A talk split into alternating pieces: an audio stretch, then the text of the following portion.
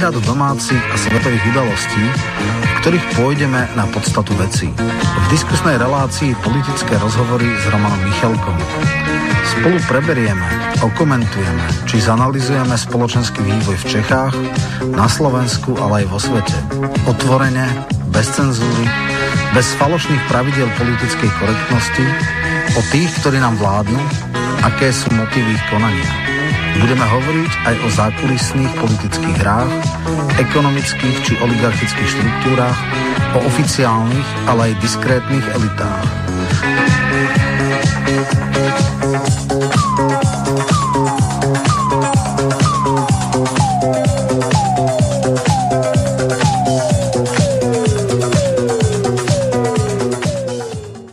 Poslucháči, vítam vás pri počúvaní politických rozhovorov s Romanom Michalkom. Zdravím Romana. Pozdravujem teba a samozrejme aj poslucháčov. Vážení poslucháči, po nejakých troch mesiacoch je opäť Roman Michalko vo svojej pôvodnej relácii politické rozhovory s Romanom Michalkom, tak eh, ja neviem, či ešte má zmysel vracať sa k tej eh, politickej kandidatúre tvojej asi nie. Mali by sme asi prejsť na to, čo je dôležité, najmä to, čo sa odohralo tento týždeň. Podpredseda sns e, Štefan Zelník odstúpil z funkcie podpredsedu Slovenskej národnej strany. Dokonca sa vzdal aj radového členstva, čo ma dosť prekvapilo. Vyhlásil to v agentúre SITA, takže ohľadom tohoto sa mi nepodarilo žiadnu zvukovú nahrávku pripraviť si. No a v čom spočíva problém? Andrej Danko vyhlásil, že v prípade, že sa nedostanú do parlamentu, tak sa vzdá funkcie a odíde úplne zo strany. Neurobil toto isté Zelník, hoci ona to nemal až taký dôvod ako Andrej Danko? Práve tu je problém, že jedna vec je, čo sa deklaruje a druhá vec je, aká je realita. Už v čase volebnej noci, alebo ešte tesne predtým, keď už boli síce známe, ale ešte nezverejňované tie prieskumy, jasne sa signalizovalo, že SNS môže nebyť v parlamente. A vtedy Danko tak e, plačlivo a veľmi apelatívne hovoril, čo všetko on komu urobil a komu všetkému pomohol a zrušil daňové licencie a odpočítateľné položky a teda aký je to strašný nevďak. No a potom povedal, že teda keď strana nebude v parlamente, takže logicky abdikuje, nakoniec urobil to Hlina, urobil to Bela Bugar, Truban, Beblavy, všetci, ktorí uznávajú, čo je to elementárna politická kultúra prípade Danka však mám informácie, lebo mi volajú ľudia z sns že to je len také falošné, že podá hm, demisiu, ale v podstate nebude uh, bude znova kandidovať na post predsedu. To znamená, že je to, a čo je najhoršie, pre túto svoju ako keby znovu kandidatúru a potvrdenie si štvoročného mandátu už vyjednáva podporu v okresných a krajských štruktúrach. To znamená, chce, aby tí ľudia ho podporili, aby vlastne sa nič neurobilo, aby všetko ostalo po starom.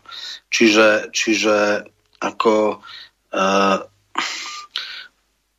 je to Potemkinová dedinka a bolo by to koniec SNS-ky, preto lebo ak je nejaký človek, čo ju potopil, tak je to predovšetkým Danko. E, ten akt Štefana Zelníka treba vnímať v tomto kontexte, že vie to, čo viem aj ja, čo vedia x ďalších ľudí, že ten človek nemá žiadnu sebareflexiu a e, v podstate tým pádom je najvyšší čas, aby e, takto mobilizoval a povedal, také niečo sa chystá. Čiže, čiže ten problém je v tom, že on to stále nepochopil. No a e, toto bol taký posledný e, e, posledný pokus zmobilizovať e, nejakých ľudí, že pre Boha ten človek nemá seba reflexiu, nepovedal to tak, že chce kandidovať, povedal, že je zodpovedný na, za ten výsledok, že nekomunikoval s ľuďmi.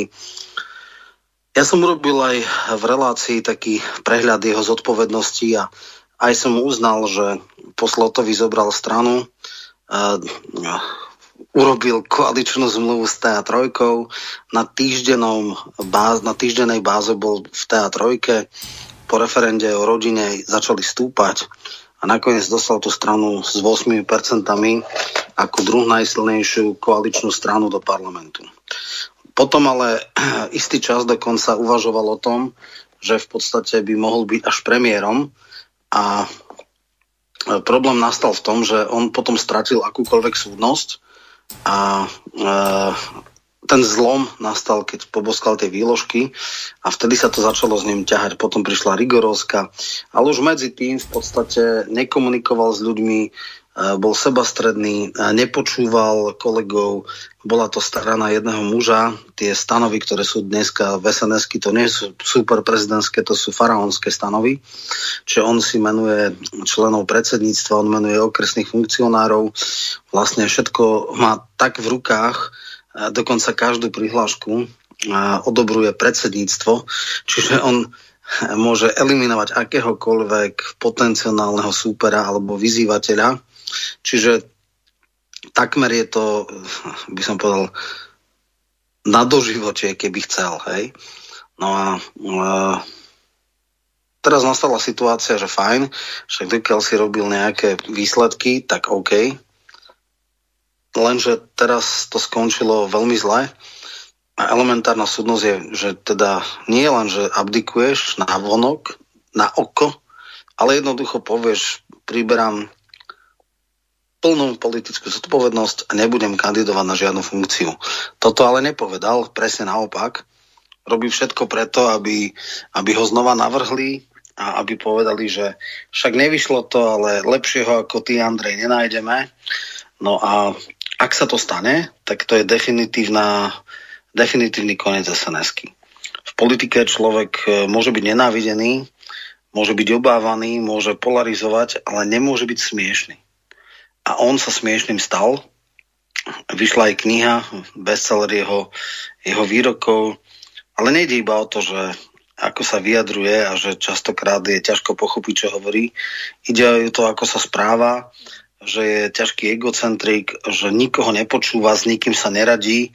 A jednoducho je to totálne netímový hráč s nulovou sebareflexiou a sns je strana s najväčšou históriou a bolo by škoda, keby tento, táto značka definitívne skončila, ale ako hovorím, toto je teraz domáca úloha pre členov SNS. E, jeho musí potvrdiť funkcii SNEM, tam je nejakých 320 delegátov. Tá strana má 6000 členov, to nie je nejaká malá strana, ktorá sa dá kúpiť. Ako ne, Marčeková strana bola predaná Kolárovi a tam to vyšlo. Čiže teraz v podstate nastáva čas na seba reflexiu. Problém je v inom. Problém je v tom, že nevidím tam prirodzeného korunného princa. On v tomto prostredí nemohol vyrásť. Preto by som ja skôr išiel alebo poradil SNS-ákom, nech idú tým takým modelom, že nech e, hľadajú možno do jesene e, nového predsedu, nového lídra, nech e, bude poverený možno Paška ako prvý podpredseda a nech niekedy v oktobri, v novembri, potom ako možno otvoria aj ten priestor a urobia otvorené mm, primárky a nech hľadajú aj mimo prostredia sns nejaké osobnosti alebo nie jednu osobnosť, ktorá má šancu nejakým spôsobom dať druhý dých tej strane a využiť tie, ten potenciál, čo má, to znamená okresné krajské štruktúry a štátny príspevok výšku tuším 1,8 milióna E, s tým sa niečo dá robiť, na tom sa dá stavať. Navyše e, byť v opozícii je v istom zmysle aj mm, pohodlné, pretože strana, respektíve vláda, vládne strany budú robiť chyby, tie sa dajú komentovať, kritizovať, dávajú sa dávať rôzne alternatívy.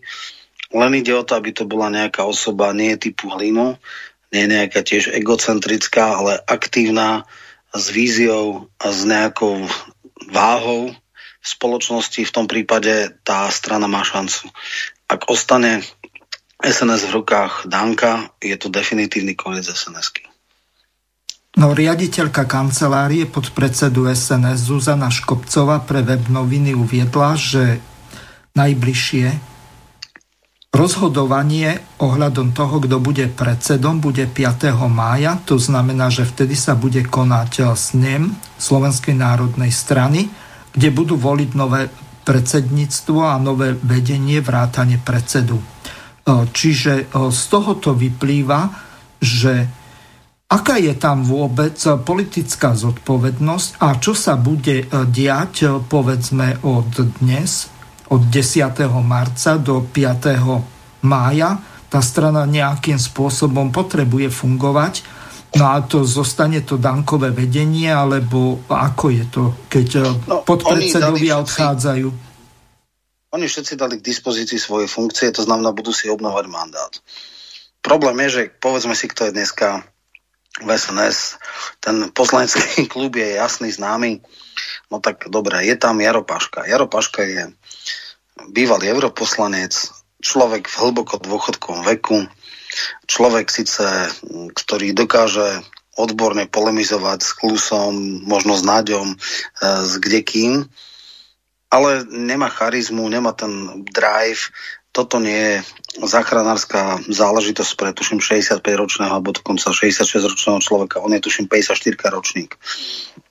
Potom je tam Tono Hrnko, ktorý teda mal osobnú tragédiu, je vyhorený, e, takisto ako nevidím tam nejakú šancu a myslím si, že nemá už ani chuť, ani energiu, ani elán, ani nič podobné. Potom je tam Bernaťák, ktorý je síce konštruktívny, normálny, osobnostne, ale jeho výtlak je minimálny. Tuším 3,5 tisíc preferenčákov. E, poznajú ho ako šéfa poslaneckého klubu ľudia z politiky, ale e, všeobecnej verejnosti je neznámy. No a to je všetko. Potom už tam v podstate o Smolikovej hadam nemusíme ani hovoriť. tá tu nepozná skoro nikto, jej výtlak je úplne biedný. No a Lukáš ministrov... Machala?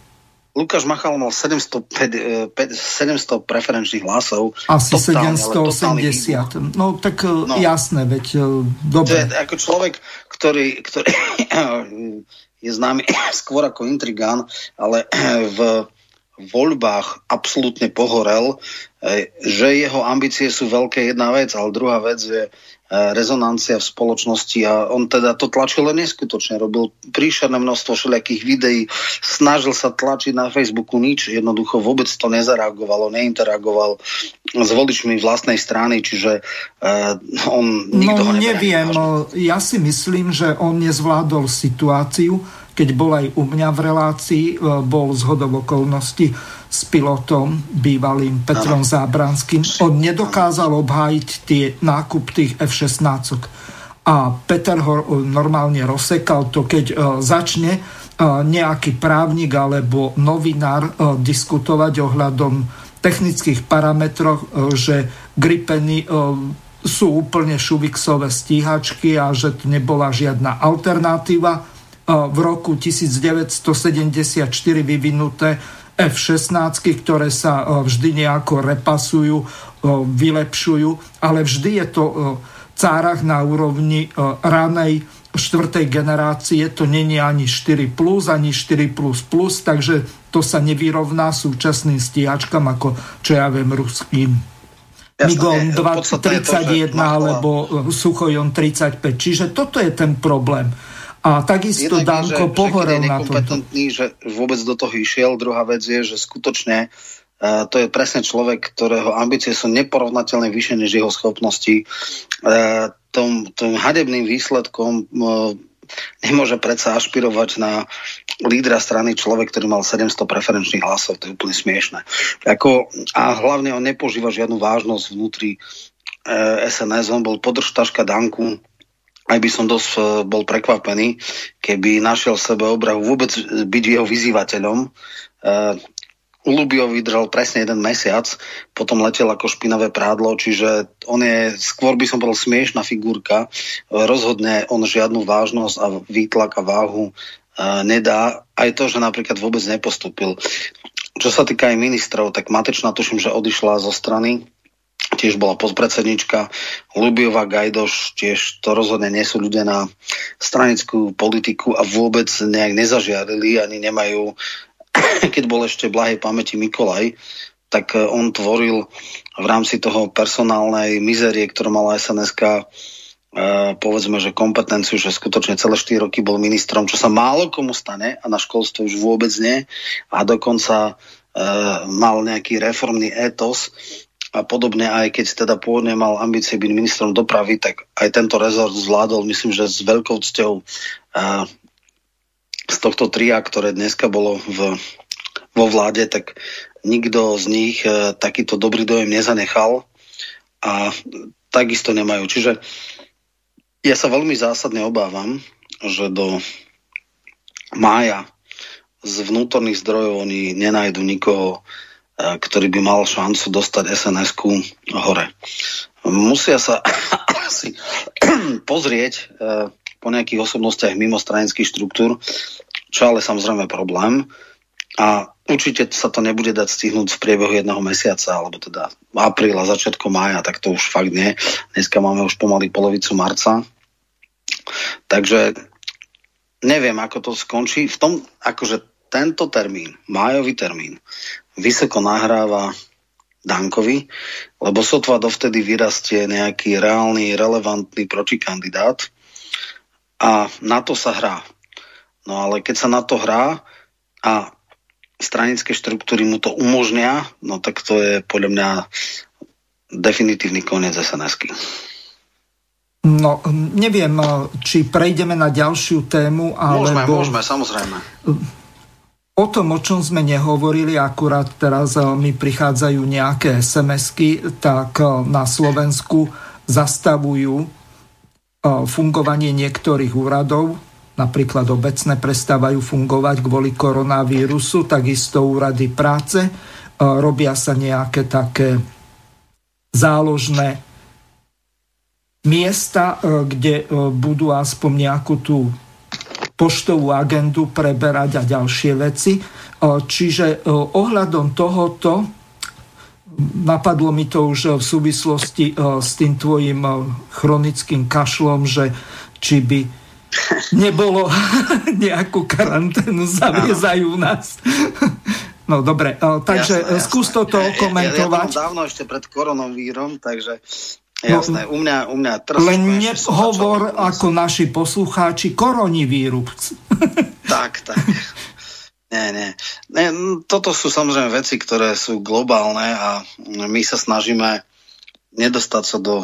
No ale e, do konca týždňa, Roman, sú zavreté univerzity, e, zatvárajú sa stredné školy, základné školy, materské to vystáva z tohoto zásadný problém z toho dôvodu, že kto sa bude o tie deti starať, keď e, ti pošlu na týždeň deti domov?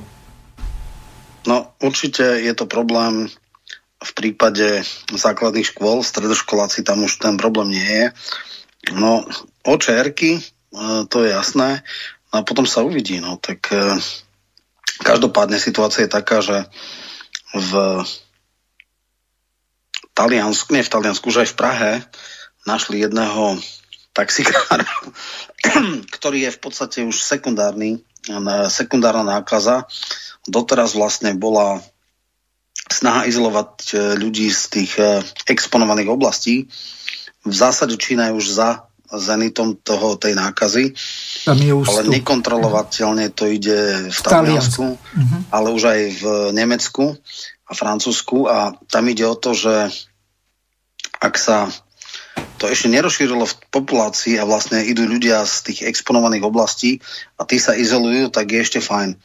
Keď sa to už dostane do populácie a v tomto prípade skutočne ten taxikár to je veľmi nevďačná úloha alebo teda profesia, ktorá priam je riziková v tomto zmysle, tak teraz tam už hľadajú všetky jeho kontakty, všetkých jeho klientov a podobne. A pravdepodobne nejakých Nemcov viezol a tam od nich sa nakazil. Čiže tam ide o to nepustiť tú druhú vlnu. Preto teraz tých 14 dní budú robiť všetko preto, aby tá sekundárna nákaza sa nejak nešírila. No uvidíme, tie opatrenia sú dosť jasné. E, je možno šanca, aby sme sa nedostali na tú krivku, ako je v tom Taliansku, lebo tam skutočne to išlo veľmi prudko. E, v istom zmysle je výhoda tých totalitných systémov, že tam sa dá ľahko niečo dať príkazom a e, potom, ako chvíľu utajovali veci v Číne, tak nastal ten vojenský režim a dá sa povedať, že to zvládli. Počet nových prípadov veľmi prudko klesá a viac menej sú už ťažko za zenitom a už teda tam e, dneska aj podľa Krčmeryho profesora ten e, Čína už nie je taká nebezpečná alebo taká problematická ako iné veci, teda Irán, kde to teda vypuklo Severná, Južná Korea, plus teda Taliansko, Severná Kóra. Dneska som videl na Facebooku vysmiatého Kim Jong-una, ktorý hovorí, ja nemám žiaden problém, my sme v karanténe od roku 48, takže myslím si, že Severná Kóra bude uh, pravdepodobne uh, jedným z mála krajín, kde, kde tento problém mať nebudú, lebo ty sú skutočne už... Roman, preruším ťa. Máme poslucháča. Dobrý večer. Dobrý večer. Ste vo vysielaní, ani som nehovoril. Áno, áno. chcel by som pozrieť. No, počúvame. František, František Nových zámkov. Chcel by som sa spýtať, jak toto bude pán Matovič zvládať?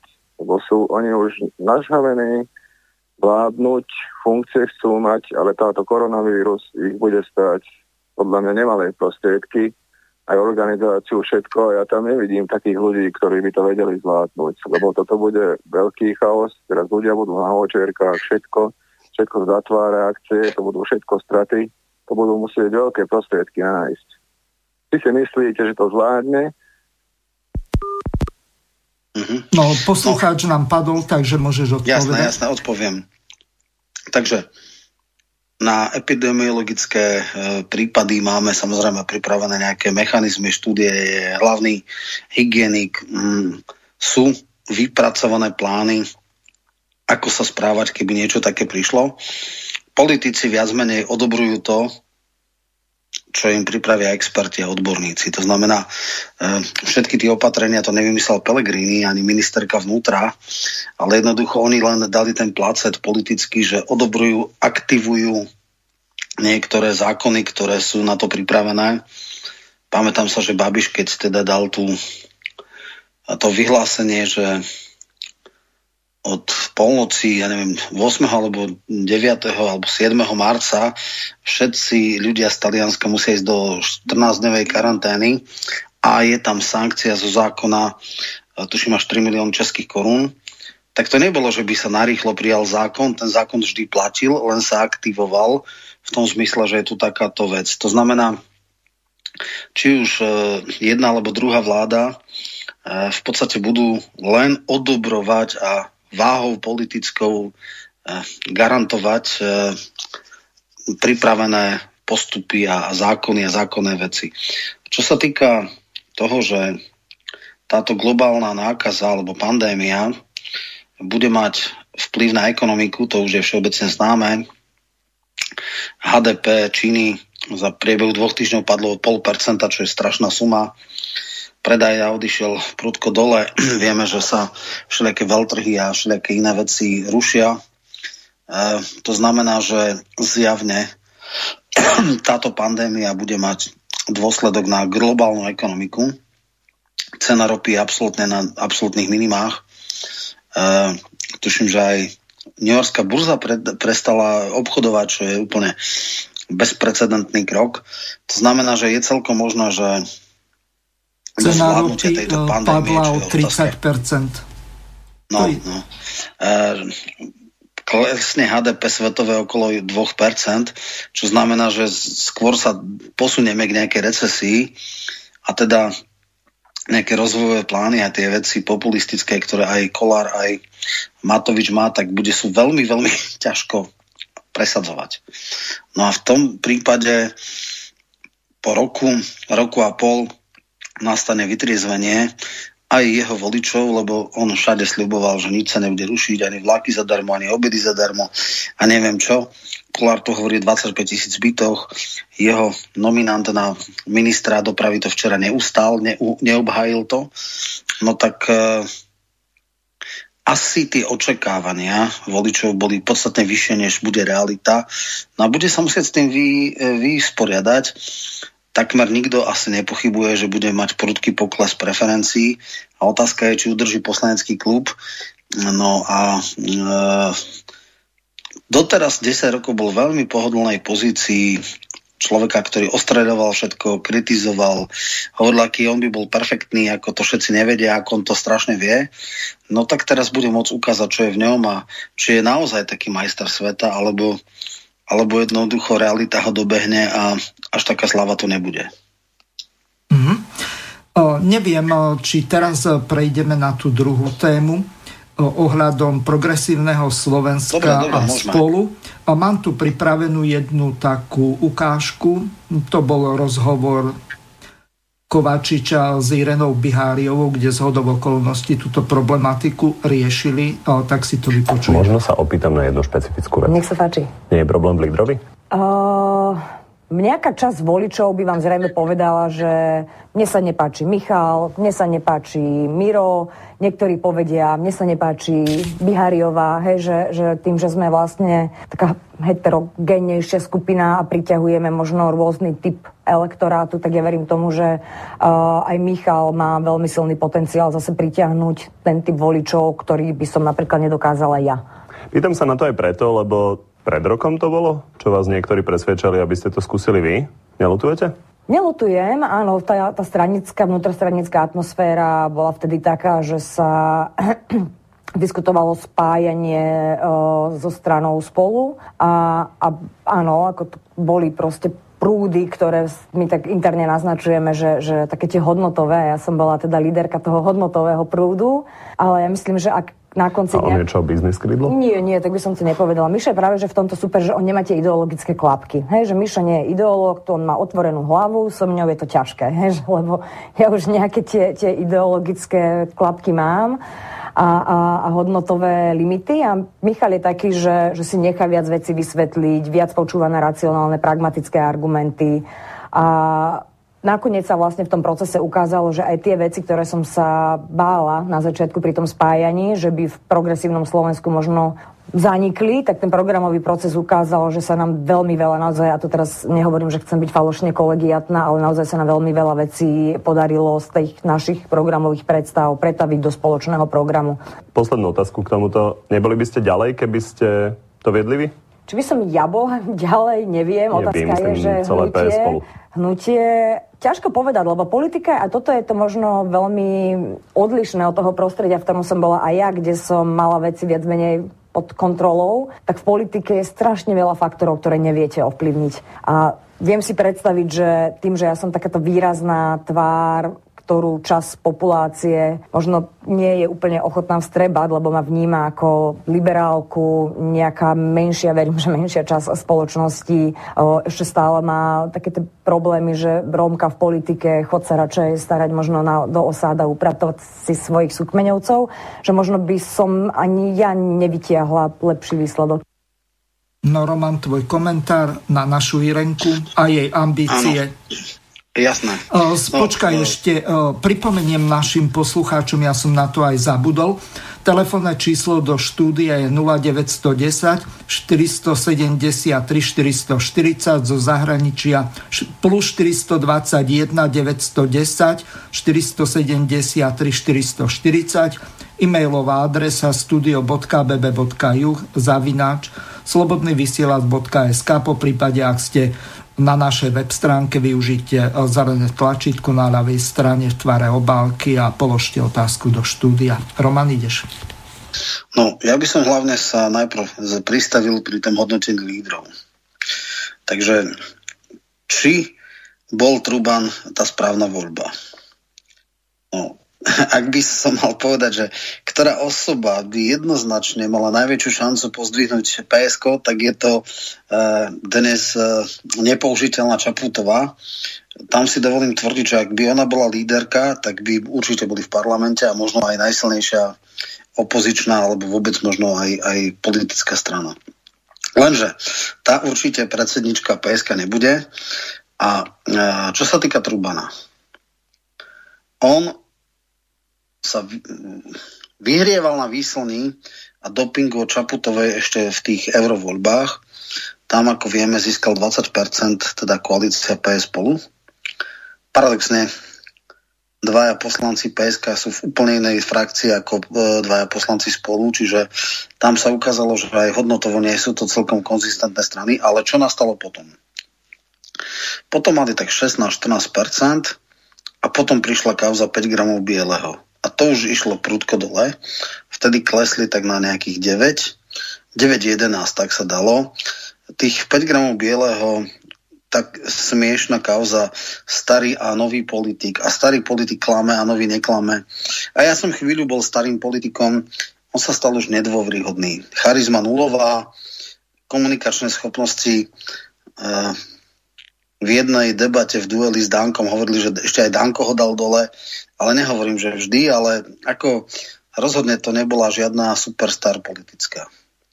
No ale čo definitívne pochovalo PSK, respektíve celú koalíciu, tak to bol absolútne strelený, chorý a absurdný pokus o gerila marketing, s ktorým vyšiel Poliačik a ktorí okupovali tesne pred voľbami uh, pult v Národnej rade a robili všetko preto, aby obštruovali schôdzu krajne nevhodným spôsobom. Eh, oni to chceli dať na Matoviča, ale tam vidno, že na to nemajú.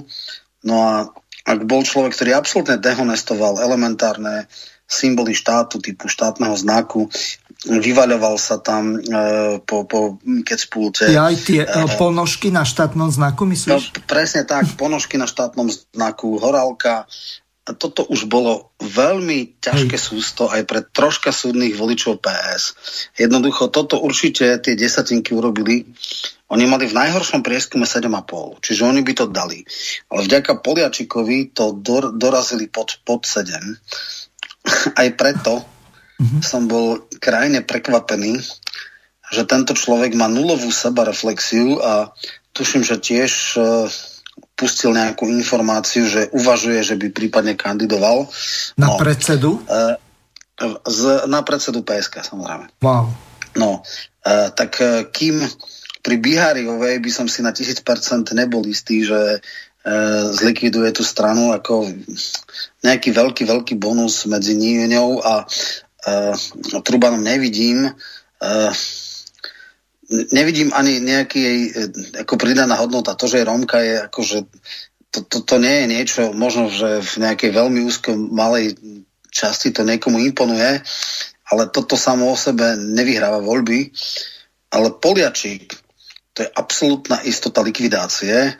Človek, ktorý verejne hovorí, že čisté heroji neškodí a podobné záležitosti, plus človek, ktorý sa nevie správať a ktorý nemá ani elementárnu súdnosť, tak ak by bol náhodou v náhlom pometení zmyslov predsedom PSK Poliačik, tak to je istota debaklu. Čo sa týka Bihariovej, tam ťažko povedať. Ak hovorí, že ideolo- ľudia nie sú ideologickí, ja si myslím, že väčšina aj tých mestských voličov chcelo neideologickú politiku, možno slušnú, možno pragmatickú, možno s nejakými riešeniami. Štefunko bol nevýrazný, možno aj Redengát, teda bývalý ľavičiar, ktorý potom sa nejak posunul. No počkaj, len, že e, nemám no. tu pripravenú tú ukážku, ale e, no. keď robil ten meet, ani nie meeting, ale nejakú rozlúčkovú tlačovku Rišo Sulik aj e, spolu Poliačikom, že sa ako kamaráti rozchádzali, tak Rišo Sulik ano. povedal, že on je ľavičiar a on ide do ľavicovej strany. Takže ako to je vlastne? Ano. No, ľavicová v zmysle euroľavice a v, v zmysle hodnotovom, nie ekonomickom. Hej? Mm. Lebo tam si to treba jasne povedať. A tvrdá ľavičiarka je v tomto zmysle Biháriová v tom, že ona je priam stelesnením tej európskej liberálnej ľavice. Vieš, som skôr povedal, že je, je krajná liberálka. No vieš, koľko nám politiky. dalo práce, kým sme my e, s Jurom Janošovským vôbec z tej web stránky, kým robil jej partner Milo na e, ministerstve. Ano vnútra tú definíciu ľavicového extrémizmu dali dolu. Asi nejaké tri mesiace sme do toho búšili, nakoniec aj on skončil, aj tá správa či oznam na tej ich e, stránke. Mám tu pripravenú jednu ohromnú kážku. Toto, za toto ma Kotlebovci pochvália, ako si Irenku podali. A podotýkam, no. ešte sa ťa spýtam, že čo je to kokos a e, čo je to kiwi? Aha, to na sú prvú... nejaké, nejaké znaky, hej? Pre, no, uh, nie som v týchto, no. Uh, tak, uh, nie je toto vzdelávanie dospelých, ale toto stojí ano. za to. Ja len tak mimochodom uh, píšu nám tu na Facebooku aj na YouTube do, do chatu rôzni naši spoluobčania, ak by nás bolo potrebné zabiť, e, zničiť, znivočiť, stiahnuť z tej našej škaredej bielej kože. Ja, kože. Už to konečne pochopte. Uh, týmto, len, týmto len ďalej vyživujete predsudky voči vám v tej väčšinovej spoločnosti. Píšte takto ďalej, urážajte, nadávajte, hanobte, vyhrážajte sa a potom sa divte, že vás jednoducho nemajú ľudia radi. Počkaj, Veď, to myslíte vážne? Ako naozaj tam píšu, si prečítaj potom na Facebooku, alebo keď sa ti tu na to pozriem jednoducho, e, nič ti zle neprajem, len 20 rodín z islámu, rakovinu do teba, máš vyzerať, že keby si mal leukemiu, parazit a tak podobne. Čiže ja sa na tomto smejem celú, celú dobu jednoducho, okay. keď si to čítam. Ja len tak, akože to v rámci témy asi chcú prispieť trošku z, do tej belovej krivky. A hovoríte, hovoríte, že to je tá tolerantná časť populácie. To je tá toleranta, ktorá dokonca vie používať Facebook, to nie sú tí osadníci. Čiže pokračujte v tom, ukazujte celej spoločnosti, prečo jednoducho uh, majú mať predsudky a potom sa divte, že jednoducho uh, ľudia vás nemajú radi. O to viac, naozaj o to viac, všetka čest slušným cigánom, ktorí toto musia trpieť, lebo fakt vám títo robia hambu a je veľmi ťažké sa potom v spoločnosti presadiť, keď takýto sú hlasné trúby a dneska Facebook môže používať každý. No poď k nejakým otázkam. Ja som sa inak práve včera rozprával s jednou mojou cigánskou kamarátkou a práve som sa pýtal, že... S Irenkou? Prosím? S Irenkou? uh, nie. Uh, Oni pravia niektorí, že to bola Araňka a ona si to zmenila na Irenka. Prečo? Prečo Neviem. to menila? Podľa mňa Aranka je pekné. Tak, no. ale tak ona, ona nemá podľa mňa tiež žiadnu lásku k cigánom. Keď som sa aj rozprával s cigánmi, tak uh, oni hovorili, že ona je proste skôr, že u, u nej je to o vybojovaní uh, svojej politickej pozície. Je hej. to zlá gažovka. Je to, je to, je to kokos. Je to kokos. kokos? Zvo, zvonku hnedý. Dobre, do tohto mňa už neťahaj. Zvonku hnedý a znútra biely. Ja som myslel, že dutý. ja som... To tiež, to tiež. Nečakal som, že povieš, že znútra biela. Vieš. Janko, máš tam určite nejaké Čakal otázky. Fakt, ale... No, um, takže Roman, počul si, čo je to kokos. Zvonku hnedý, uh, znútra biely rom. Ale keď je rom, zvonka hnedý a znútra zelený, ako napríklad ten Janco, tak to je kiwi. Aha, jasné, jasné. No. Tak už viem, tak som sa zase niečo do, dozvedel. Samozrejme, Mazurekov hlas som počul, e, teda spoznal. to je zrejme asi z Kultúrblogu, alebo nejak, No, tak, samozrejme, Kotleba TV. No. Kultúrblog. no, áno, áno. No, tak e, čo k tomu dodať? No, ja neviem, či ona má šancu nejakým spôsobom viacej osloviť. A teraz teda som zaregistroval to, že pravdepodobne pôjdu od seba Beblavý odišiel z politiky a povedal, že už nebude na nič kandidovať, takže s tým spolu neviem, čo tam ostane. Aj Mihal teda už sa vrátil no, domov. Super Sudekovi. oportunista, ten áno, áno. ako prvý potkan ušiel z lode, potápajúcej že tiež, no, mm. že, že teda ju možno znova privítajú mm. a dokonca teda povedal, ale to samozrejme nerealistické, že by bol schopný robiť Nikolsonovej štátneho tajomníka, ale tá Nikolsonová ministerka nebude, takže to je jasné. Takže som zvedavý, či si ho robí Ríško na financie alebo kde. Na školstvo asi ťažko, lebo to sú jediné rezorty, ktoré budú mať. No, e, čiže podľa mňa spolu skončí hneď a PSK možno nejakým čas ešte prežije. Dostali peniaze za voľby, lebo však majú takmer 7%. Takže na aktivistickú činnosť bude, ale či Bihariová, ona bude teda robiť tú agresívne antifackú, uh, ja hovorím, že pseudoľavicovú politiku, kde práva zamestnancov sú úplne nepodstatné a vlastne táto li- neoliberálna ľavica uh, rieši iba práva menšín, sexuálnych, náboženských a etnických. A s touto politikou ako na Slovensku žiadna veľká sláva. Pokiaľ viem, v jednom jedinom okrese na Slovensku vyhrali v starom meste. Všetky ostatné okresy v Bratislave vyhralo Oľano, vyhralo všetky kraje, ale tuším, že akurát Kisuce a nejaký východ Slovenska a ešte Gelnica, teda v krajný východ, tam vyhral e, Smer. Čiže, čiže e, aj po okresoch v podstate ani, tá, ani tie Košice, ani tá Bratislava nezabrali tak, ako dúfali, že zaberú.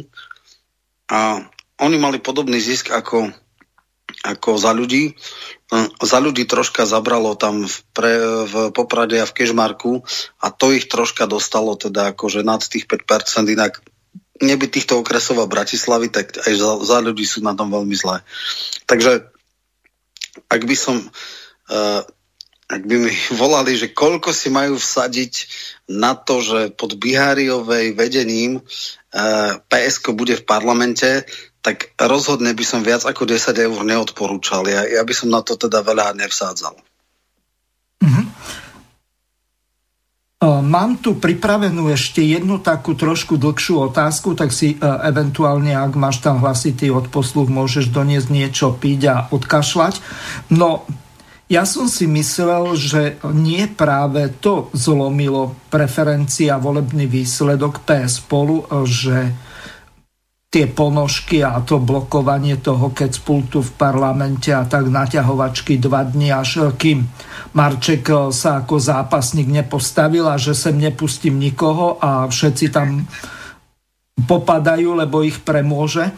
No, Teraz e, dôležité je to, že Irena bola u toho Kovačiča a z hodov okolností rozoberali uh, tie kontraprotesty, kde, do ktorých sa zapojil aj Kiska s jeho ľuďmi, ale tu boli akože v tých ich buntách či vetrovkách modrých, možno, že si pamätáš, e, čo chodili ako svetkovia Jehovovi ano, po tých domoch. Door to door kampaň. Hej, No, takže uh, v podstate uh, teraz vám to prehrám a potom to okomentuj, lebo ja som si myslel, že toto zlomilo ich. Tak poďme, aby sme už neteoretizovali toľko, na to, čo sa konkrétne deje. Vaše protesty proti Kotlebovcom. Vy ste v podstate odborník na túto tému. Vy ste viedli Ligu proti rasizmu, čiže komunikáciu s ľuďmi, ktorí majú takéto názory a iné názory. Máte vlastne zvládnutú. Robili ste to dobre v tých posledných dňoch? Myslíte protesty. Máte pravdu v tom, že, že vlastne tie protesty nie sú nejaká vec, ktorú by som objavila počas svojej politickej v kariéry. Robili sme to pravidelne už ako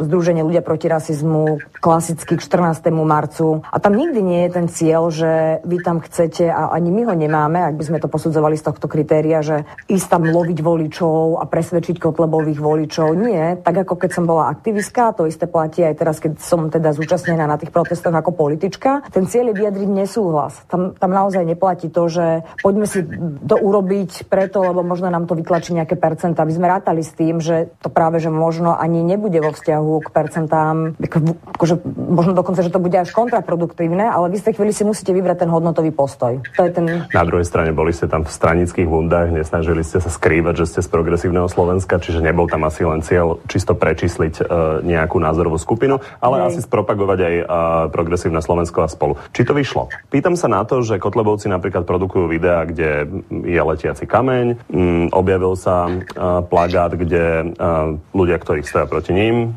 hovoria skončíte ako TISO. Či vám to neškodí? Toto je niečo, čo, čo je oveľa možno ešte hrozivejšie ako tie veci, ktoré sa na tých protestoch diali a to je tá dezinformačná vojna, ktorá sa po útoku konkrétne v Trnave strhla a v ktorej som mala pocit, že sme začali prehrávať. Pretože oni dokázali skutočne do 48 hodín po útoku zaplaviť internet verziou, v ktorej aj ľudia, ktorí možno nie sú fanúšikmi uh, extremistickej strany, ostali na pochybách a začali relativizovať a polemizovať o tom, že či tam vlastne máme chodiť, nemáme chodiť, preto my sme tam fakt, že desiatí politici a tí drivovači toho spoločenského nesúhlasu sú, sú miestni ľudia, občanské iniciatívy, bežné obyvateľstvo v danom meste. To nie sme my tí, ktorí tam akože sú postavení prví na barikádach a, a to tam celé lídujú. A napriek teda tomu, že, že neplníme tento účel, tak dokázala tá extrémistická dezinformačná scéna úplne prelomiť a rozpoltiť spoločnosť v tom, že sa nedokázala už zhodnúť ani na tom, že kto je tam vlastne agresívny, kto vlastne uh, narušoval protesty, uh, či sme skutočne možno nejakými rovnocennými tábormi, ktoré tam prichádzajú eskalovať napätie a toto je celé na tomto podľa mňa najnešťastnejšie.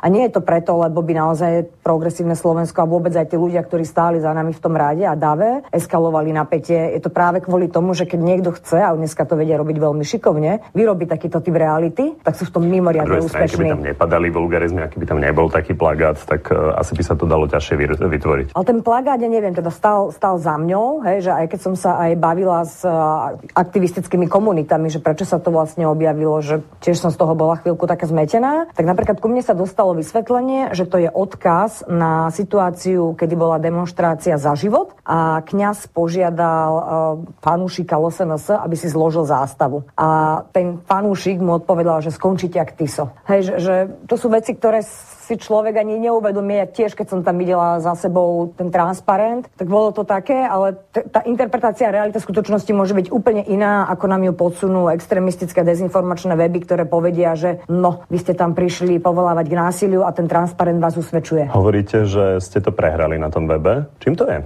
Keď kandidovala Zuzana Čaputová, tak vy ste zapalovali Facebook a boli ste tam lídry. Prečo ste to teraz bolo to, prehrali? Bolo to veľmi podobné, lebo tam sa naozaj tiež tá spoločnosť polarizovala, kedy sa okolo Zuzany uh, vynárali veľmi sofistikované a Tomu rozumiem, ale teraz sami priznávate, hej. že teraz to prehrávate. Prečo? Neviem, je, je tam silný faktor toho, že majú napríklad veľmi veľa dobre organizovaných skupín, kde stačí, kde hodia proste linku. Videla som obrázok, kde som pri transparente s obeťami holokaustu a usmievam sa na kolegu, ktorý je predo mnou. A napriek tomu, že takto očividná fotka... Dobre, toto je no. vymyslené. No, ale ja hej. sa skôr pýtam na to, a že boli tam povedať. nejaké reálne uh, veci a uh, da, boli dané do nejakého kontextu a vy hovoríte, že to prehrávate. Prečo to neviete, prečo neviete urobiť spätný chod tomu?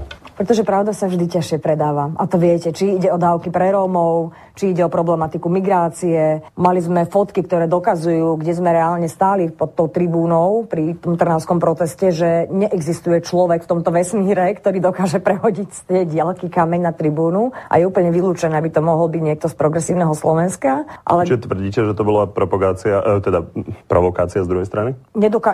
Kľudne sa môže stať, že niekde, lebo to vyzeralo, že od boku ten kameň letel a ja nedokážem Dobre. zaručiť, že odkiaľ, alebo od mojich kolegov, ktorí stáli úplne v inom priestore, viem, že žiadne kamene neleteli. Igor Matovič vám v tom ako pomáha? Igor Matovič nám v tom práve, že veľmi nepomáha a ja ani nežiadam, že nám v tom musí pomáhať. Uh, možno by úplne stačilo, keby v tom menej škodil, ak mám byť úprimná, pretože viete, to je to nešťastné. On tvrdí samozrejme inak, on tvrdí, že ano, vy pomáhate kotlbovcom. Áno, to je to veľmi nešťastné, keď, lebo toto je tá argumentácia aj tých dezinformačných webov, že existujú tu nejaké dve v podstate plus minus rovnocenné skupiny, ktoré eskalujú konflikt a tuto jedni hodia kamene, no dobre, túto boli potrhané transparenty, ak toho vie, ako to celé bolo, no vôbec si tam nemali ísť. A ja očakávam od človeka, ktorý sa hlási k antifašistickej tradícii a chce byť súčasť antifašistickej demokratickej opozície, že sa solidárne postaví na stranu už keď nie kolegov, potenciálnych koaličných partnerov, ale tej občianskej spoločnosti, ktorá tam je teda naozaj že dominantná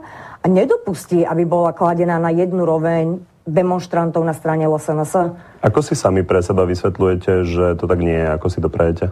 Vo vzťahu k... K Igorovi Matovičovi. A mám byť úplne úprimná, ja to čítam tak, že, že pán Matovič hľadá a vedie to legitimné určitú stratégiu, ako sa zapáčiť voličom LSNS. On to aj sám komunikuje. A Podarí sa mu to? Ja si myslím, že nie, lebo viete, to je také, ako keď sa snaží uh, Robert Fico vstúpiť na pole Mazureka, tak na ňom vždy prehrá, lebo Mazurek bude vždy ten radikálnejší a vždy ten autentickejší. A ak si pán Matovič myslí, že stačí postaviť sa po boku uh, Mariana Kotlebu, povedzme, a hovoriť z tribúny k jeho voličom a oni si ho vypočujú a spravia veľké wow, tak je to jednak politicky naivné, lebo takto sa to nestane. A jednak je to veľmi nebezpečné, pretože, pretože z povahy veci postaviť sa vedľa, vedľa čelného predstaviteľa, predstaviteľa extrémistickej scény a nestať tam dole s tou občianskou spoločnosťou, už toto je samo o sebe niečo, čo, čo nielenže nepomáha, a teraz nehovorím skutočne vo vzťahu k politikom, ale k tým ľuďom, ktorí tam stoja, myslím myslím tou občianskou spoločnosťou antifašistickou, ale dokonca to dokáže mať aj škodlivý efekt.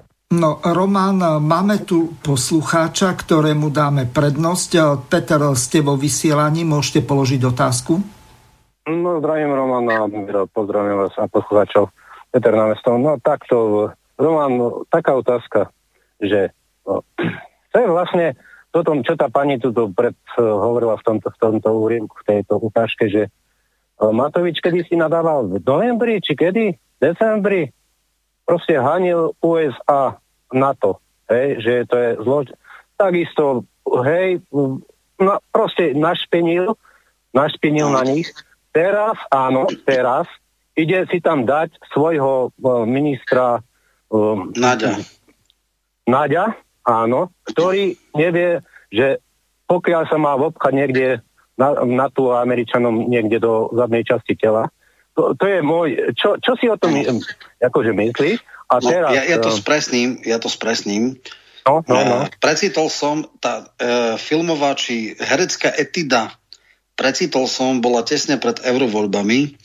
On vtedy prišiel a to bolo akože fakt uh-huh. pre duševne chorých, alebo ja neviem už, ako to nazvať. Mal ten známy tú tlačovku, kde povedal, no, ja som precitol, tu na moja er- Veronika Remišová, vtedy ešte jeho kamoška, a aj teda tieňový minister obrany Nač ako najväčší NATO hujer hovoria, že NATO je perfektné a ja som zistil, že oni rozbombardovali Sýriu, rozbombardovali Líbiu, nič dobre nebolo, uh, urobili len bordel zo všetkého, arabskú jar totálne zničili. No ja som úplne zhrozený. Ja som síce v menšine a teraz prišla tá absurdita, lebo to, ja som mal to relácie, takže si pamätám. A ja založím v rámci Oľano frakcie, Oľano frakcie, ktorá mala vtedy štyroch členov, z toho jeden bol jeho bratranec a ešte teda dvaja tajtrlíci. No v podstate uh, jeden člen v parlamente, áno. lebo uh, Igor vtedy áno, štrajkoval a dvaja župani, boli župani uh, v Žiline a Trnave. Tak. Uh-huh. tak, tak, presne tak. A potom, že... No a dúfam, že, ma, že založím frakciu v štvorčlenej strane a dúfam, že ma nevylúčia. Takže, že, že ma Veronika nevyrúči. A Veronika nikdy nebola členkou Oľano, tak som zvedavý, ako môže nečlenka strany ho vylúčiť.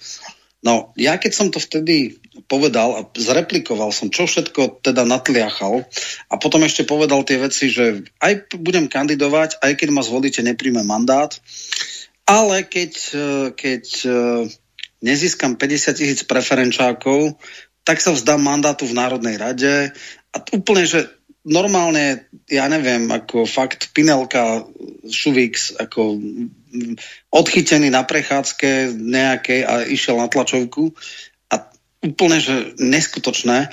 Ja som vtedy mal reláciu teda s jedným českým politologom Vlkom a on teda, keď som povedal, čo všetko odznelo na tej tlačovke, si pozrel rýchlo na internete, že preboha, tento človek mal vtedy nejakých, ja neviem, 8% preferencií, že je toto možné je fakt, že vtedy úplne že poklesol a nakoniec trojku na kandidátke začal strašne tlačiť a Polak sa nakoniec s veľmi, s veľmi odretými ušami 5,2, 5,3 dostal, dostal do Európarlamentu. No a toto bola nejaká etida. Inak on mal také rôzne cykly.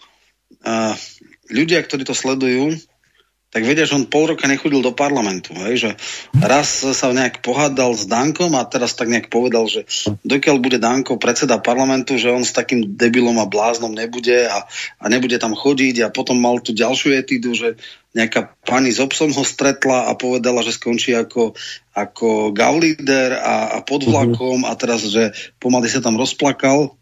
No, uh-huh. Dneska je toto tu akože dezignovaný premiér.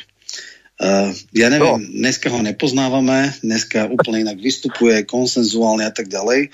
Otázka je, či ako dlho toto vydrží, lebo to si neviem predstaviť, že by premiér na pol roka odišiel niekde k medveďom. Uh, to sa občas z Mečiarovi stávalo, ale to bolo tak týždeň, dva. A to je ako, už to bolo veľký problém, ale týždeň sa ešte dá uhrať, ale pol roka nie. Takže, takže uh, otázka znie, uh, kto sú vlastne voliči a kto sú kandidáti Orano. Uh-huh. Ja teda veľmi nemám rád Arpiho Šoltésa, ktorý je neskutočne nafúkaný, arogantný, ktorý si teda používa tie najhrubšie termíny, ale on okrem iného v jednom komentári komentoval aj kandidátov Oľano. A povedal, že to sú tí krajne bezcharakterní narcistický, oportunistický, ja neviem, aké, akože všetky tie najväčšie prívlastky, najhoršie dal nie, nie. a že teda hlboko po, pohrda nielen voličmi LSNS, ale aj teda kandidátmi Olano. Uh, aj teda Radičová, dneska som videl headline, že vravala, že keď videla výsledky volieb, vôbec nebola šťastná. A áno, voliči Oľano sú strašne povrchní, nepamätajú si, e, fungujú len na základe nejakej poslednej emócie, uh-huh. nepoznajú kontext, volia stádovo a pravdepodobne budú veľmi sklamaní. Ale ako dlho to vydrží, neviem. Skrátka, uh, tá etida pred voľbami mu nijak nepomohla. On skutočne s odretými ušami prešiel do eurovolieb a jeho slovo nemá žiadnu váhu. On potom uh-huh. niekedy hovoril, že vlastne jeho zahraničná politika ani nebaví, ani jej nerozumie, však je len premiér, no tak ako, uh, prečo by mal premiér rozumieť zahraničnej politike, ne? Také absurdné nároky na neho, že premiér by mal niečo vedieť aj o medzinárodných vzťahoch. No, neviem. Uh, ja troška nechápem celkom aj, aj voličov. Ja Mňa by ešte mohli... jedna no, vec zaujímala. Uh, nie, nie, nie. Uh, položím ešte tebe ja otázku. Aké jazyky ovláda Matovič, keď nevie ani po slovensky hovorí nejakou trnavskou záhoračtinou? Ne, ne, on Bernoláčtinou. Či Bernoláčtinou? vtipne, že on by rád uh, ako uh, urobil renesanciu Bernoláčtiny alebo dokonca ju ako druhý štátny jazyk. Uh, tuším, že v Markize alebo kde na jednej debate uh, dali výzvu, aby povedali nejaké základné slova, predstavili sa, že kto sú po anglicky, tak uh, Kotleba odmietol, že teda vie perfektne, ale nebude, vždy bude hodný po slovensky. A teda asi najlepšie bol Pellegrini a aj uh, Matovič niečo zo seba vysúkal, ale Boh vie, čo to nebolo. Samozrejme, premiéry majú vždycky uh, svojich tlmočníkov pri oficiálnych návštevách, ale na nejakých samitoch Rady Európy alebo teda šéfov štátov, tak v neformálnych diskusiách tá angličtina je potrebná, Aha. tak ako na nejakej zhovorovej úrovni sa asi dohovorí, ale určite nemá úroveň, ja neviem, Ševčoviča alebo niečo podobné. No. Peter, ešte sa chceš na niečo no, spýtať? Ja, ja sa ešte chcem, áno, takto. Ešte pána Dobrého aniela. E, jeho retorika. Ja sa chcem opýtať, uh, Roman, nebolo to, že on nechcel ísť na funkciu predsedu vlády pred, pred voľbami? Nie, že na predsedu par, na predsedu vlády, mm. pretože on stále tam tú svoju Remišovu, tú mm. utečenkinu z, z Olano, pchal mm. ako ministerku pre Boha, ministerku vnútra. Ona, ministerka vnútra. Babko Herečka bude ministerka vnútra. Teraz začne hovoriť niečo ona o profesionalite v tých funkciách vládnych a teda. Mm. Pre Boha, veď to si, čo si tam do, do tých úst úplne niečo robia. No a takto, to, to je, aký názor na to? A teraz mm. sa, sa chcem tým Mira popýtať, či by sa nedalo zavolať e, do relácie niekedy pani do, Biháriovú, alebo pani, Nemám problém, pani... len nepríde, lebo e, v tej ukážke sa jasne vyjadrila, že e, my sme konšpiračné weby, konšpiračné rádia a k nám chodia fašisti, no tak no, to ja, jedného ja, času ja, ma takto odpálil aj Blahov ja, asistent. Ty. A Radičova? Dube. No, a Radičovu? Radičova si tiež nie, to no, Radičova nie, veď ona by sa on zdiskreditovala na tej pán Európskej Šerešovej akadémii, či čo to tam má. No. Ja, ja, ja, Bratislavy, jasné, dobre. Ináč bol tam aj pán Čarnogórsky kedysi. no. To vlastne, asi mu to povedal. Peter, dohodnite to, nemám problém, pozvem hockoho. No, mňa bude... No. Dobre, uh, takto. Aby to nebolo celkom humoristická relácia, lebo... Uh, no. lebo dobre, ďakujeme, je... Peter. Dobre, to je všetko. Nech mi ešte Roman dobre, povie dobre, o tom, čo si myslí o tom Dobromanielovi a jeho retorike. Čo to uh, ďakujeme vlastne... vám veľmi pekne. No. Dobre, Do ďakujem a ja, majte sa. No. Dobre, tak poďme najprv ku Kiskovi. No. Takže Kiska ešte taký 4 týždne pred voľbami sa riešilo, že či ako trestne stíhaný za fe, kauze KTAG, teda kratenia daní, ho Čaputová poverí alebo nepoverí, ale bolo by vhodné ho poveriť, nebolo by vhodné poveriť. Aj niečo povedala, aj potom vraj volala. Tak, no a ako sa vlastne uh, rátalo, že ako dopadnú voľby.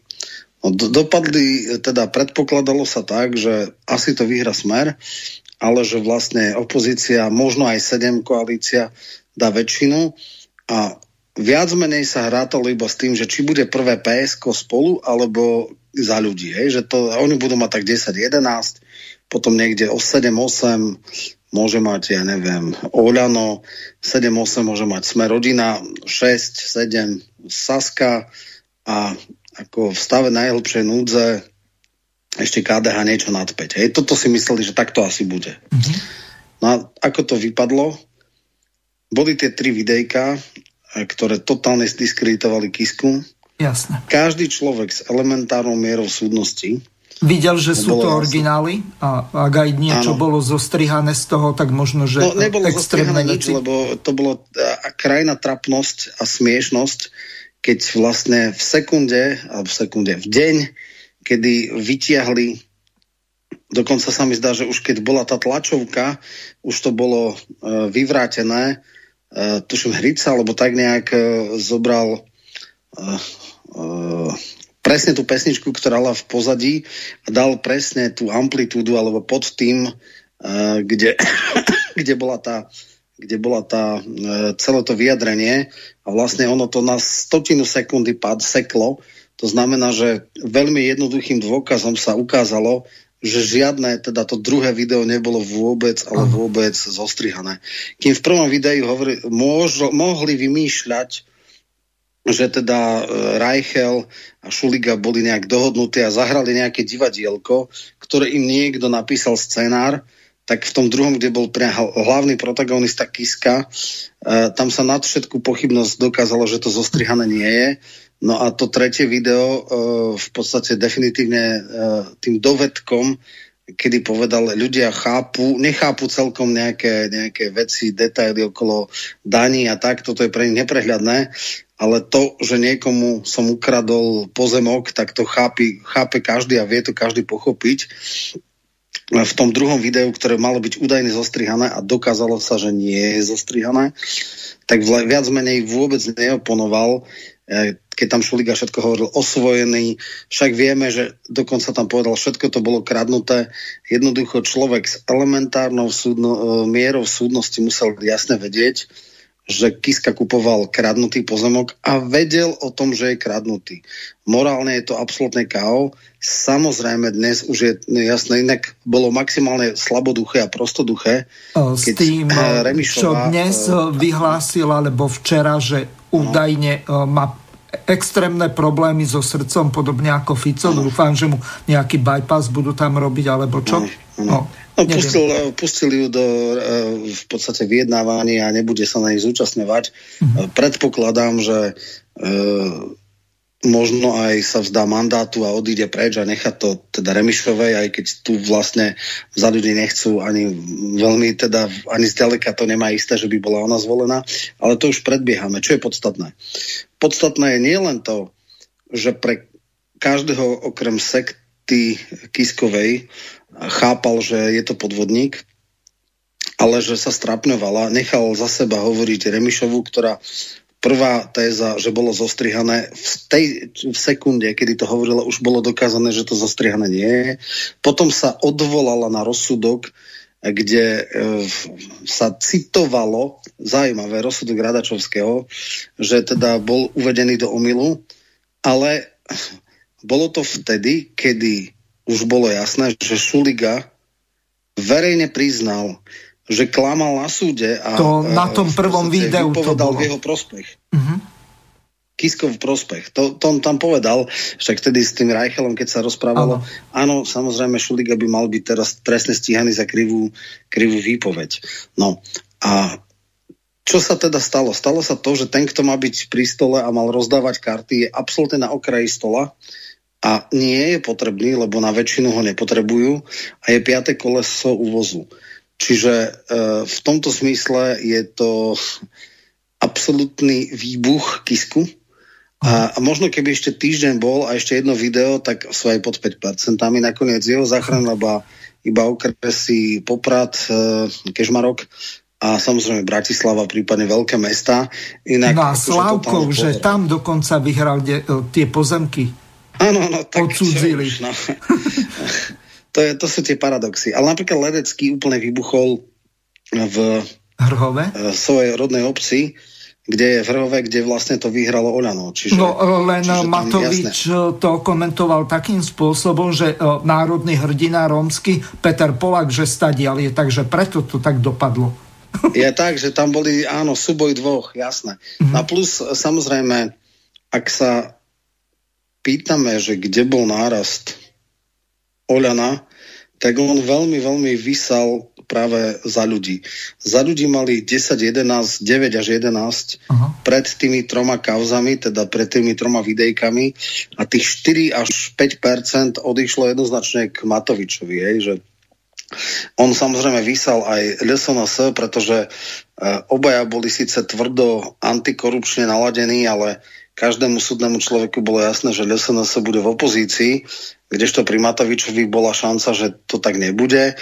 Potom Poliačik zase tiež aj čas PSK, tých, ktorí absolútne znechutil ten jeho eskapády.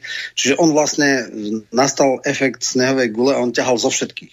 Zo všetkých, dokonca aj z niektorých voličov Smeru, ktorí boli protikorupčné a keď povedal, že garantuje vlaky zadarmo, obedy zadarmo a podobné, tak vlastne časť voličov prešla aj do Smerodiny, aj z, mm, do Oľano práve zo Smeru. Tých neideologických, ktorí to vidia skôr programovo, nie teda akože personálne. No čiže nastalo to, že, že on úplne vybuchol, je smiešná osoba, je v pozícii Sobky v roku 98, kedy vlastne na nej nestoja ani nepada koalícia. Tých ústavných zákonov nie je tak veľa. To Ešte znamená, sa ťa spýtam na jednu veľmi dôležitú vec. Volebný výsledok bol až na nejakú desatinku alebo 17 stotín rozdielny od Procházkovho. Procházka mal jeden ministerský post prečo tomu Kiskovi dávajú dva, keď si to nezaslúži a ani tá exekutívna matematika ohľadom počtu ministerstiev na základe výsledku volieb to jednoducho nepripúšťa. No na to je viacero odpovedí. Keď chcem troška provokovať a byť jemne konšpiračný, tak e, návšteva cez volebnú noc na americkej ambasáde to zabezpečila. Však vieme, že tuším, blahostatus, kde tam odfočil oh, auto z Trnavského kraja. Ja, ja, ja sa smejem, ako, ne, nedá sa to úplne vylúčiť, ale uh, dneska uh, v istých kruhoch sa všeobecne hovorí, že vláda sa neskladá na úrade vlády, ale na istých iných ambasádach. Ale dobre, povedzme, že ale nie je to Ruska. Nemusí. No, na, na ruskej nie, áno, áno. A druhá možnosť je, že sa fakt bol veľkorysý a, a chcel troška vykompenzovať tú extrémnu fr- frustráciu a zabezpečiť si, aby predsa len tú ústavnú väčšinu mal, lebo uh, o jednom zákone vieme hneď, ale podľa niektorých uh, informácií má 7 až 8 ústavných zákonov, takže v istom zmysle bude potrebovať uh, možno aj ústavnú väčšinu. No a možno je to aj taká akože pseudokompenzácia za to, že uh, Remišova mala nesplniteľnú misiu, keď mala pri najslabšej strane v parlamente a aj v koalícii vyboxovať post predsedu parlamentu, čo by bola nedehonestujúca pozícia pre bývalého prezidenta. Je to podľa protokolu druhý najvyšší ústavný činiteľ. Aha. Samozrejme, nevidím jedinú logiku v tom, prečo by mu to mal pustiť Boris Kolár, ktorého vždycky urážal pícha predchádza pád. Všetci si pamätáme na tie tlačovky, kedy teda povedal, my sme tá partia, už sa kasal, že on bude premiér a potom takú, tak utrúsil takú vetičku, že no a že keď bude náhodou... Ne, Chýbať, tak bude dobrý aj Boris. Tak, mm-hmm. no, že bude aj Kolár, no a teda teraz si to myslím, že celkom dobre Kolár užíva, pícha a nadudbrelosť a, a nafúkanosť e, Kisku dostala za své a on má jem, ním vytúžený post predsedu parlamentu a teda určite ho, určite ho nepustí. Možno, že niekedy sa mi zdá, že za tento post, síce veľmi prestížny, ale nie nejak exekutívne zaujímavý, uh, už možno obetoval aj krajňak, lebo podľa nových informácií uh, uh, z, post na obrane nebude mať e, sme rodina, ale nať, to je teda najlepšia informácia. Uh-huh. Čiže, čiže toto je, čo sa týka Kisku. Kiska skončil absolútnym debaklom. E, pre bývalého prezidenta, a také nie, že pred 20 rokmi, ale pred necelým rokom, je zisk 5,7% alebo 77% absolútny debakel. E, keď sa on nafúkoval, že koľkokrát on dal dolu a koľkokrát trikrát porazil Fica, no tak teraz Fico by mohol povedať, že no ja som tri a polkrát ťa porazil vo voľbách, takže, ale to už sú také, a samozrejme má 2,4 krát toľko osobných preferenčákov, tuším, že okolo 100 tisíc dal Kiska a a Fico dal 240 tisíc, Opele ani nehovoriac, ten dal C400, čiže ten dal 4 krát toľko. Uh, takže, takže Len uh, myslím o 170 tisíc pícha... viac ako no, rozdiel medzi Ficom a Pelegrinim bol 170 tisíc, čo bolo veľmi veľa. Áno, áno, presne tak. Mm. No, čiže, čiže Kiska je uh, uh, možno v svetle týchto absolútnych prepadov aj jeho srdcové problémy majú nejakú logiku, lebo miera frustrácia musela byť šialená. No a teraz je otázka, e, či má šancu dôstojne odísť. Asi iba tak, že sa vzdá mandátu, povie, že No len som, čo potom treba. ho ani e, no. na to trestné stíhanie nebudú musieť vydávať, to rovno ho môžu zatknúť. E, to by bolo v prípade, ak by bola silná opozícia, ale podľa mňa tam bude tichá dohoda, že to nechajú tak. Mm-hmm. Jednoducho, e, kde nie je sudca, nie, ano, tam sa ešte rozohrá hra o... Ale žalobcov bude dosť. Mm-hmm. No, no tam veľmi teda ťažká otázka. A dnes ano. ráno mi volal jeden poslucháč a pýtal sa ma, respektíve, aby som ti túto otázku položil, že vraj nejaký nádežte slabý odvar, e, upozornil ma na túto ukážku, ale že vraj Lipšic bude kandidovať za generálneho prokurátora a to už bude silné kafe. Áno, no tak uh, on odmietol post ministra vnútra, čo sa dalo do kontextu toho, že to je oveľa neistejšia pozícia, ale generálny prokurátor je 7-ročný e, post, e, relatívne veľmi stabilný, e, s obrovským vplyvom, pretože keď zastaví prokurátor, e, prokurátor tak sa nebude Jasne. ďalej skúmať, čiže, čiže je to oveľa lukratívnejšia vec. Je tam taká maličká chybička krásy, že e, teraz si urobil veľké ostné alebo ostrohy aj Šanta a ten tiež verejne deklaroval, však vieme, že dneska je mediálna hviezda, e, vlastne exceloval v tom e, procese so zmenkami. Tuším oboch teda prvostupňovo odsúdený na 19 rokov a nie je celkom jasné, či všet, všetkým ide tak akože po ruke práve Lipšic Môže to byť, e, je to vlastne právnik Kisku s Matovičom, boli kamaráti, potom odišiel. E, myslím si, že teraz vytiahli aj nejaký výrok z pred 4 rokov, kedy, kedy Kolár hovoril, že budú trvať na e, Lipšicovi ako ministrovi vnútra, keď si ešte mysleli, že dajú väčšinu. Áno. Takže tieto tri, neviem, ako to má so Sulíkom, uh, ale ani Sulík asi teda nemá nejaký zásadný problém s tým, čiže politická priechodnosť by tomu ako tak bola, len uh, asi sa očakáva, že to bude prokurátor. Lipšic nikdy prokurátorom nebol, bol advokátom, bol právnikom, je otázne, či môže neprokurátor byť generálnym prokurátorom. Zatiaľ boli všetci prokurátori, takže, takže v tomto je to troška, ale tak museli by zmeniť zákon, teraz som počul také bizarnosti, že že dokonca zmenia zákon tak, že aby policajným prezidentom bol nepolicajt. To je niečo podobné, ako by náčelníkom generálneho štábu armády bol nevojak. No tak to je podľa mňa úplná absurdita. Ale neexistuje taká absurdita, aby ju nepovedal nejaký politik, keď e, prokurátor Špírko sa dostal do konfliktov a, a v podstate bol postavený mimo služby a neviem čo, tak vtedy Sulík začal niečo hovoriť, že to by bol dobrý policajný prezident.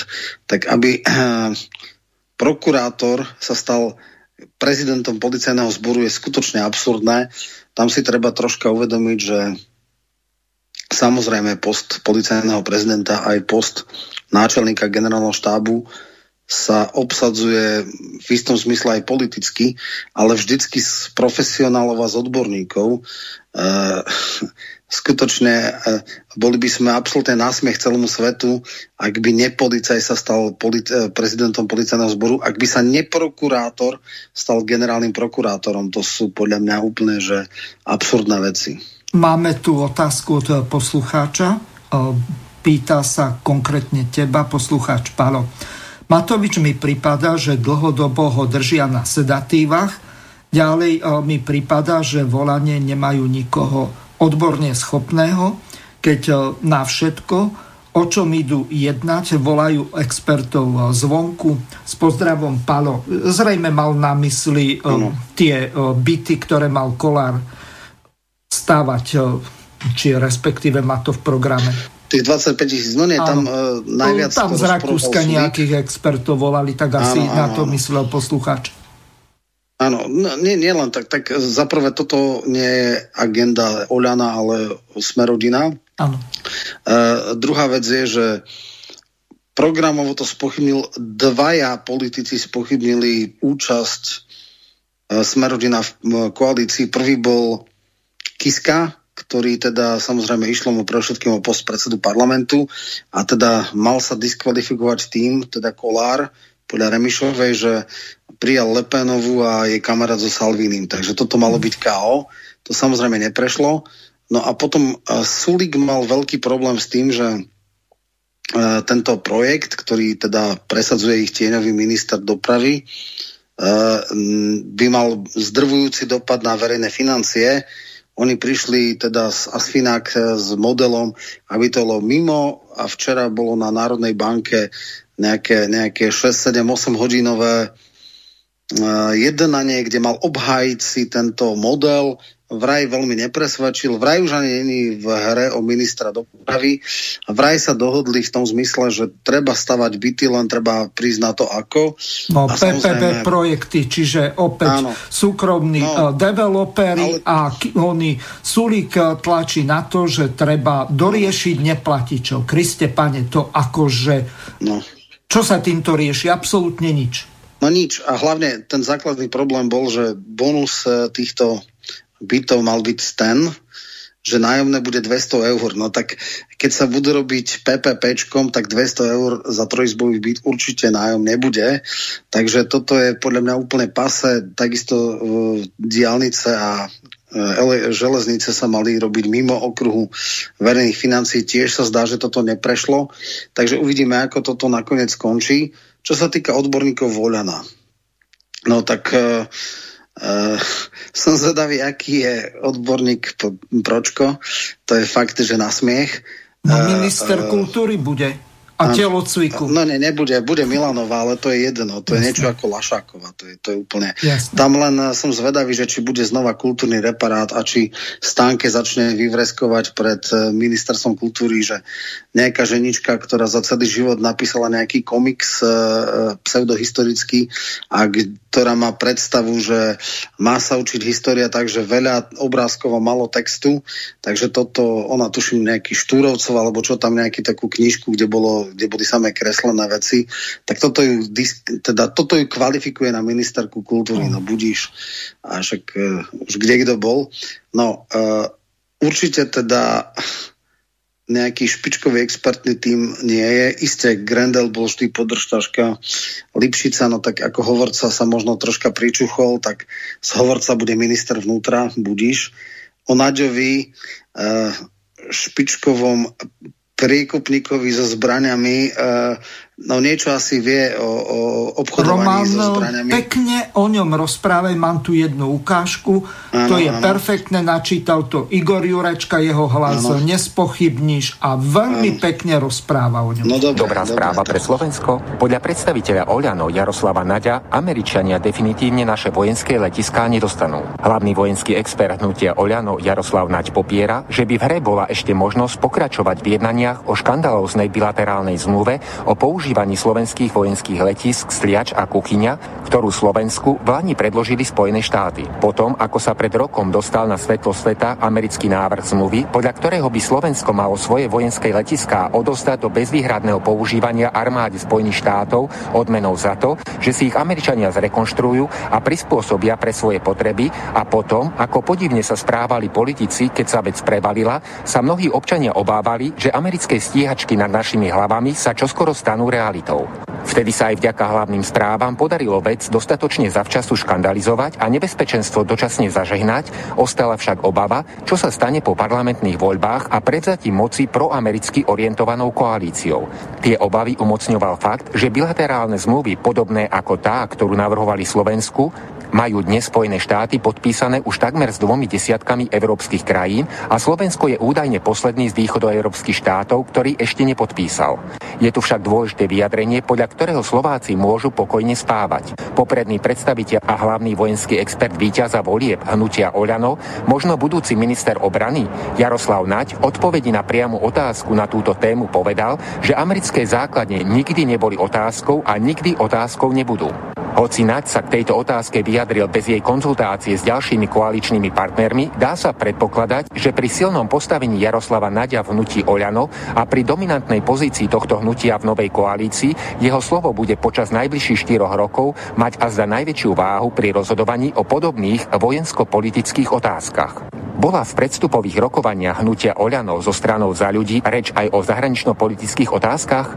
Áno, o zahranično-politických témach bola reč do tej miery, že je potrebné jasne hodnotovo zakotviť Slovensko v rámci Európskej únie a NATO. Toto je nespochybniteľné. Dá sa teda povedať, že ste v tejto oblasti nemali zo stranou za ľudí nejaké rozdielne názory? Pokiaľ ide o rozhovory so stranou za ľudí, ktoré sme zažili teraz, tak tam je to úplne jasné. Dúfam, že partneri budú čoskoro sedieť vo štvorici a tam budeme tieto otázky riešiť aj na koaličnej úrovni, ale nemyslím si, že by boli akékoľvek pochybnosti o jasnom proevropskom smerovaní Slovenskej republiky.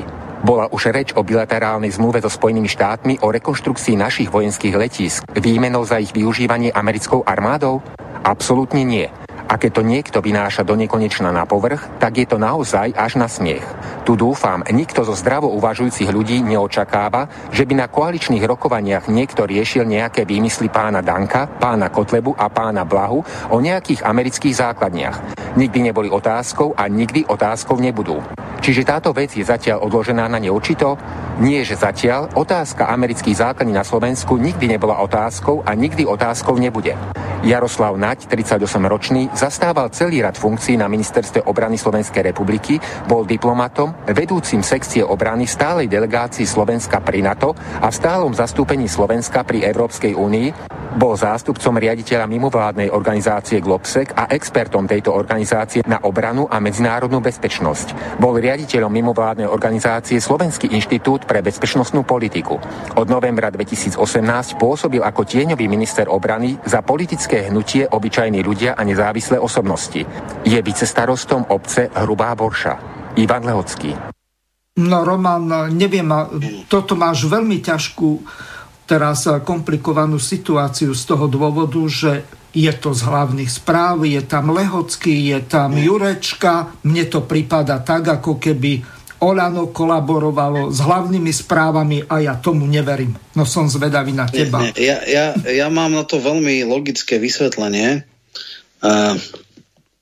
O tom, že Nať je primárne ťažký na to hujer a že keby to bolo na ňom, tak celé Slovensko urobí základňou NATO e, a Spojených štátov nepochybujem, ale napriek všetkému Matovič má elementárny cit pre politiku v tom zmysle, že chápe, na čom sa dajú robiť body a na čom sa nedajú robiť body. Mm. A ja som to vravel už hneď od začiatku, od výsledku volieb, že ja si myslím, že ako hrubý populista Matovič nebude chcieť ísť do toho, aby tu boli základne, lebo toto by vyvolalo zbytočne veľký odliv prípadných priaznivcov, ani jeho samotní voliči, na rozdiel možno od voličov PSK alebo za ľudí, by toto neocenili. Pravdepodobne nastala e, pragmatická dohoda medzi ním a Naďom a povedal, dobre, budem ťa presadzovať za ministra obrany, ale jednoducho nebudeš tu ťahať agendu základní, lebo toto nám nejak no, nepomôže. Román, no, máme Naď. volajúceho. Áno, áno tak ho pustím. O, nech sa páči, ste vo vysielaní. Dobrý deň, tu je ešte raz Ferry. Chcem sa spýtať, že koľko bodov priniesie pánovi Matovičovi, že pán Mihal prešiel do SAS, že bude pán Kolák predseda parlamentu. Už sa začína, ale ja neviem. Komu sa to nelúbi vôbec. Myslím, že nie za toto hlasovali ľudia. Ďakujem, dopo. Do počutia. Mm-hmm. No, e, že koľko bodov, e, komu no to, akože, aby to bolo jasné. Mihal rieši to, že jeho projekt spolu skončil a chce sa nejakým spôsobom zachrániť a keď už teda nebude poslancom, tak byť štátnym tajomníkom tiež nie je celkom na zahodenie, takže pokorne zaklopal na, na dvere Sasky a, a teda e, Ríško ho s náručou prijal s tým, že ešte uvidí, čo s ním, ale možno toho štátneho mu nejakého dajú. Uh, vidím to, keďže budú mať len na dvoch rezortoch, že možno na financiách. Však nakoniec odvody a tieto veci to bolo vždycky jeho. Uh, druhá vec je, že uh, či to niekomu pomôže, no neviem. Podľa mňa Michal je teraz uh, úplne zdiskreditovaný ako posledný oportunista už aj ľudová tvorivosť zaregistrovala, že ja som spolu nebol, ja som sa tam len myhol, takže, takže aj takéto veci e, ľudia okamžite okomentovali. No a poďme ale teda d- dohovoriť to, čo sme Áno, začali. Toho Naďa. A už máme dosť málo času. Už no. len 3 minúty alebo 2,5. No presne tak, takže vlastne skončím a týmto skončí. Čiže moja, môj predpoklad je taký, že bola dohoda medzi Naďom a Matovičom, že bude ho presadzovať na obranu, ale on mu nerobí, nebude robiť uh, seky a bude tieto agendy, ktoré nepriniesú žiadnych nových voličov a naopak môžu mu znechutiť, nebude tlačiť. Neviem, ako je nadšený z toho, že Matovič pravdepodobne bez konzultácií povedal, že aj vypovedanie zmluvy na nákup F-16 nie je ešte teda je na stole a že teda bude uvažovať nad možnosťami.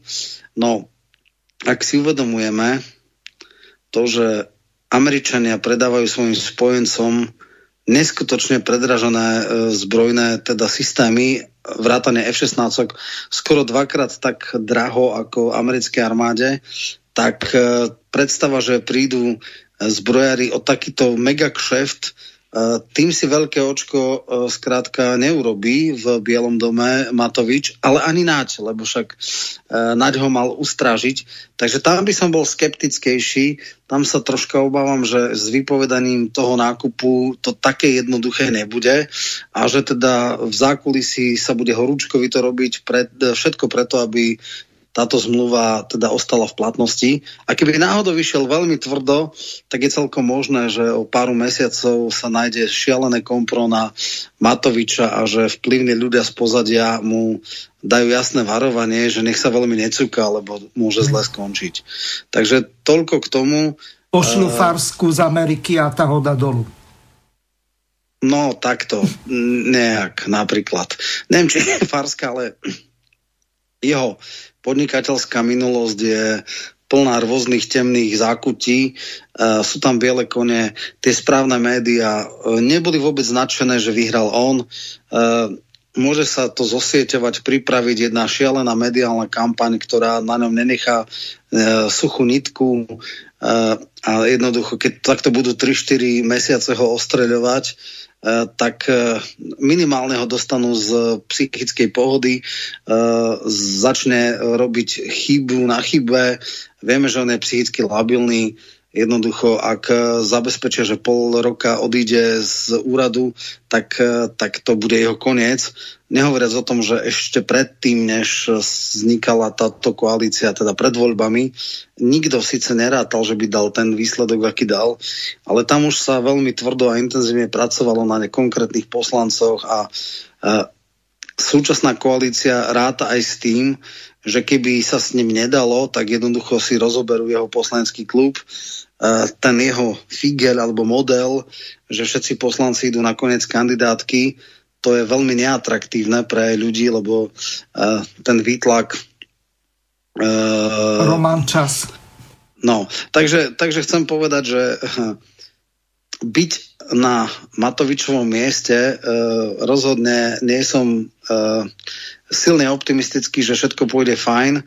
Uh, asi sa nedočkáme šialenosti typu kanikovsko-zurindovských vecí. Ehm, na čele tejto koalície sú dvaja hrubí populisti, Kolár a Matovič, ale teda určite bude o čom a pokrytectva je veľa. Uvidíme samozrejme zloženie vlády, uvidíme čo s Kiskom.